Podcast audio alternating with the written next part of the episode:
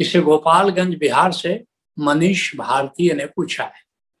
पूछते हैं, भविष्य की नकारात्मक चिंता व आशंका से कैसे मुक्त हो, एंजाइटी से और एप्रीहेंशन से कैसे मुक्त हो, ऐसा पूछ रहे हैं।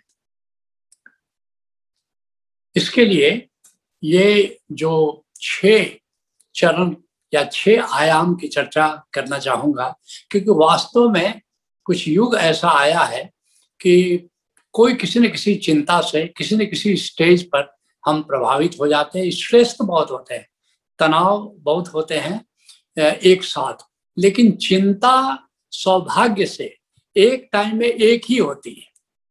ये एक गहरी बात है, क्योंकि चिंता सबकॉन्शस के तल पर होती है और सबकॉन्शस एक साथ दो को नहीं स्वीकार कर पाता, लेकिन मन के तल पर मन बहुआयामी है, मन कई अनेक तनाव एक साथ रख सकता है, लेकिन सबकॉन्शस में द्वैत नहीं होता, वो एक साथ एक। तो ये बड़े सौभाग्य की बात है।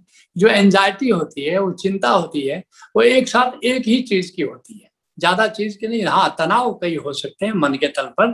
तो इस चिंता से, क्योंकि ये चिंता रोग है और आगे चल करके तो ये बहुत ही घबराहट पैदा करता है, कभी दिल में भी कुछ ऐसा कुछ लगने लगता है, बेचैनी सी लगने लगती है। तो डॉक्टर तो इसको रोग ही मानते हैं और रोग की तरह ट्रीट भी करते हैं और किया भी जाना चाहिए, लेकिन कितना भी रोग की तरह ट्रीट करो, चिंता से परमानेंटली मुक्ति तब तक नहीं होगी जब तक ये 6 बातों की जो मैं चर्चा करने जा रहा हूँ, अगर ये 6 बातें करोगे तो चिंता से आसानी से मुक्त हो जाओगे।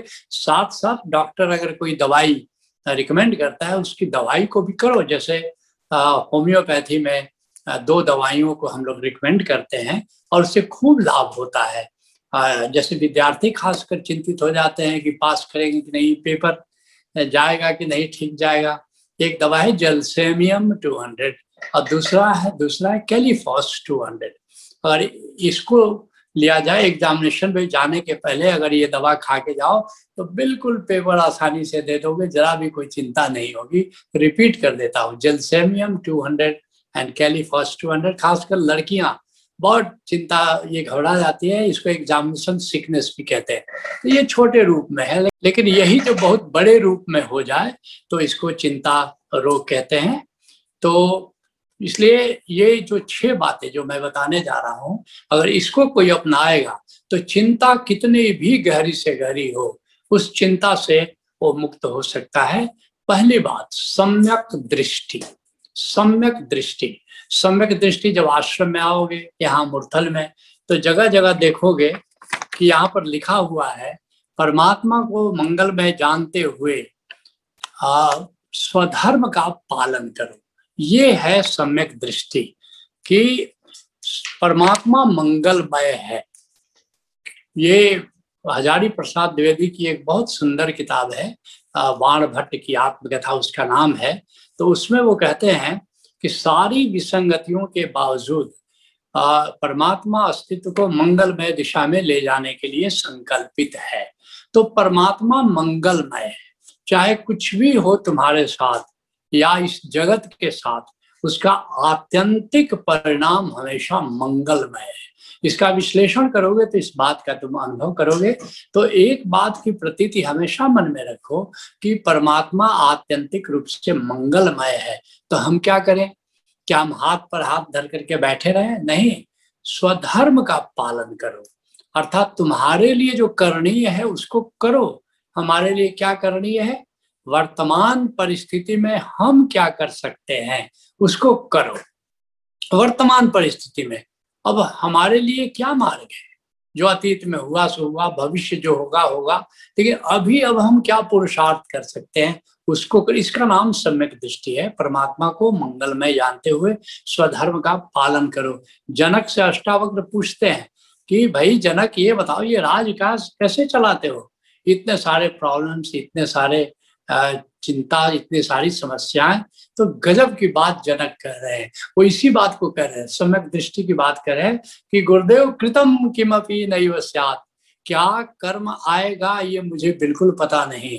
इति संचित तथा अष्टावक्र कहते हैं, क्या मतलब क्या कर्म आएगा?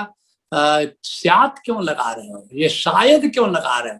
कहते क्षमा करे गुरुदेव, स्यात नहीं, इति संचित तत्वतः, इसे अनुभव पूर्वक हमने जाना है कि कर्म क्या आएगा हमें पता नहीं, फल क्या आएगा ये तो नहीं पता है, कर्म भी सामने क्या आएगा ये हमको बिल्कुल पता नहीं। इति संचित तत्वतः, तो करते क्या हो, यदा यत् कर्मम आयाति तत्कृत्वा से यथा सुखम, वर्तमान में जो कर्म सामने आता है अब मैं क्या कर सकता हूँ, मैं बस उसको करता हूँ। तो पहली बात सम्यक दृष्टि जीवन में अपनाओ।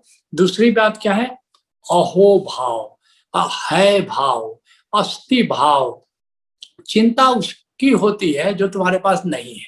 ये गजब की बात है, चिंता का संबंध उससे नहीं है जो है, जो नहीं है चिंता हमेशा उसके लिए होती है। तो जो नहीं है या नहीं होने की संभावना है, जो है आज लेकिन कल नहीं है, तो उस पर उसके बारे में चिंता होती है।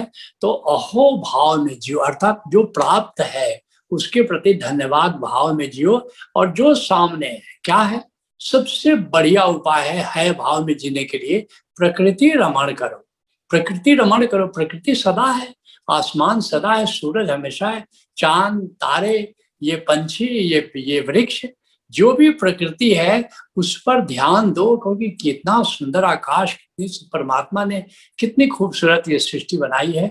इसलिए ओशो धारा में एक नेचर हीलिंग कार्यक्रम है, इसलिए प्रकृति चिकित्सा उसको करके प्रकृति से जुड़ने का तरीका जानो।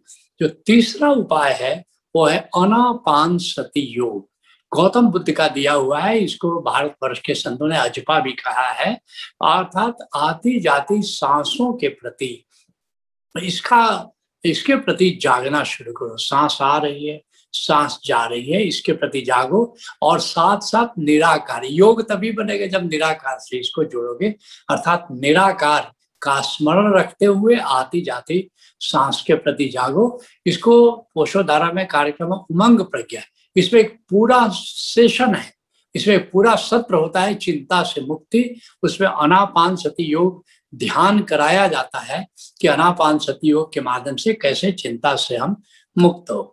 तो तीसरा जो पड़ाव है वो अनापान सती योग है। चौथा है साक्षी में जियो। साक्षी का क्या मतलब हुआ कि आत्मा को इन्वॉल्व करो, आत्मस्मरण के साथ जो हो रहा है उसके प्रति जागो। और साक्षी में रहने का, किसी मित्र ने पहले पूछा था हमेशा साक्षी में कैसे रहें, तो उसके लिए मैंने सूत्र भी दिया था कि आती सांस में, इसमें जो जिस पल में जो हो रहा है, जो संगी साथी हैं, जो कर्म तुम कर रहे हो या लोग कर रहे हैं या जो कुछ हो रहा है, तो आती सांस में उसको उत्सव समझ करके उसके प्रति जागो, और बाहर जाती सांस के समय आत्मा के प्रति जागो, आत्मा का स्मरण करो। इससे क्या होगा, जब भीतर आती सांस के साथ इस पल में जो घटित हो रहा है जब उसके प्रति जागोगे तो उत्सव घटित होगा, और बाहर जाती सांस के साथ भीतर आत्मा का जब बोध होगा, आत्मा की जब याद आएगी तो एक आनंद घटित होगा। तो साक्षी ये चौथा आयाम है। पांचवा आयाम है सम्यक स्वीकार, अर्थात क्या होगा, भाई चिंता किस लिए, प्रतिकूल घटित हो जाएगा, इसीलिए चिंता होती है ना, तो प्रतिकूल का स्वीकार करो, क्योंकि ये जीवन एक नदी है अनुकूल, जो दो तटों से, दो कूलों से बहती है, एक है अनुकूल एक है प्रतिकूल, आधा अनुकूल होगा आधा प्रतिकूल होगा।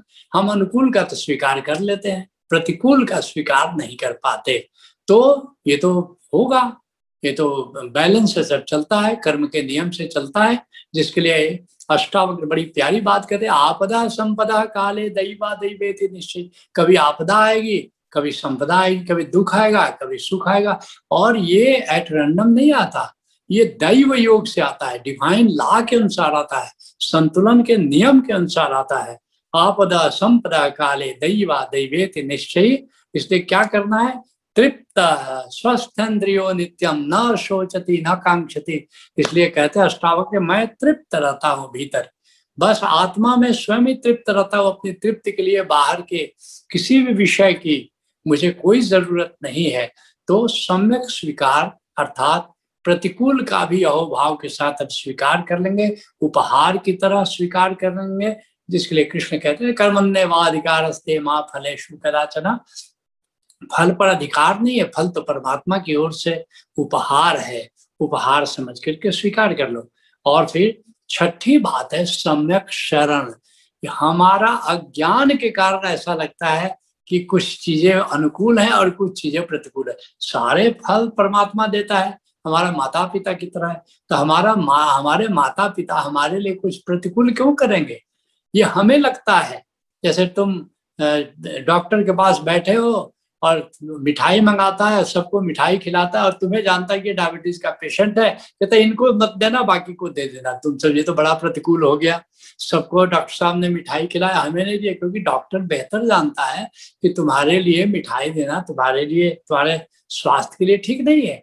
तो सम्यक शरण का मतलब कि आज का प्रतिकूल कल का अनुकूल होगा, अर्थात आज जो हमें प्रतिकूल लगता है एक दिन हम जानेंगे यह भी अनुकूल था।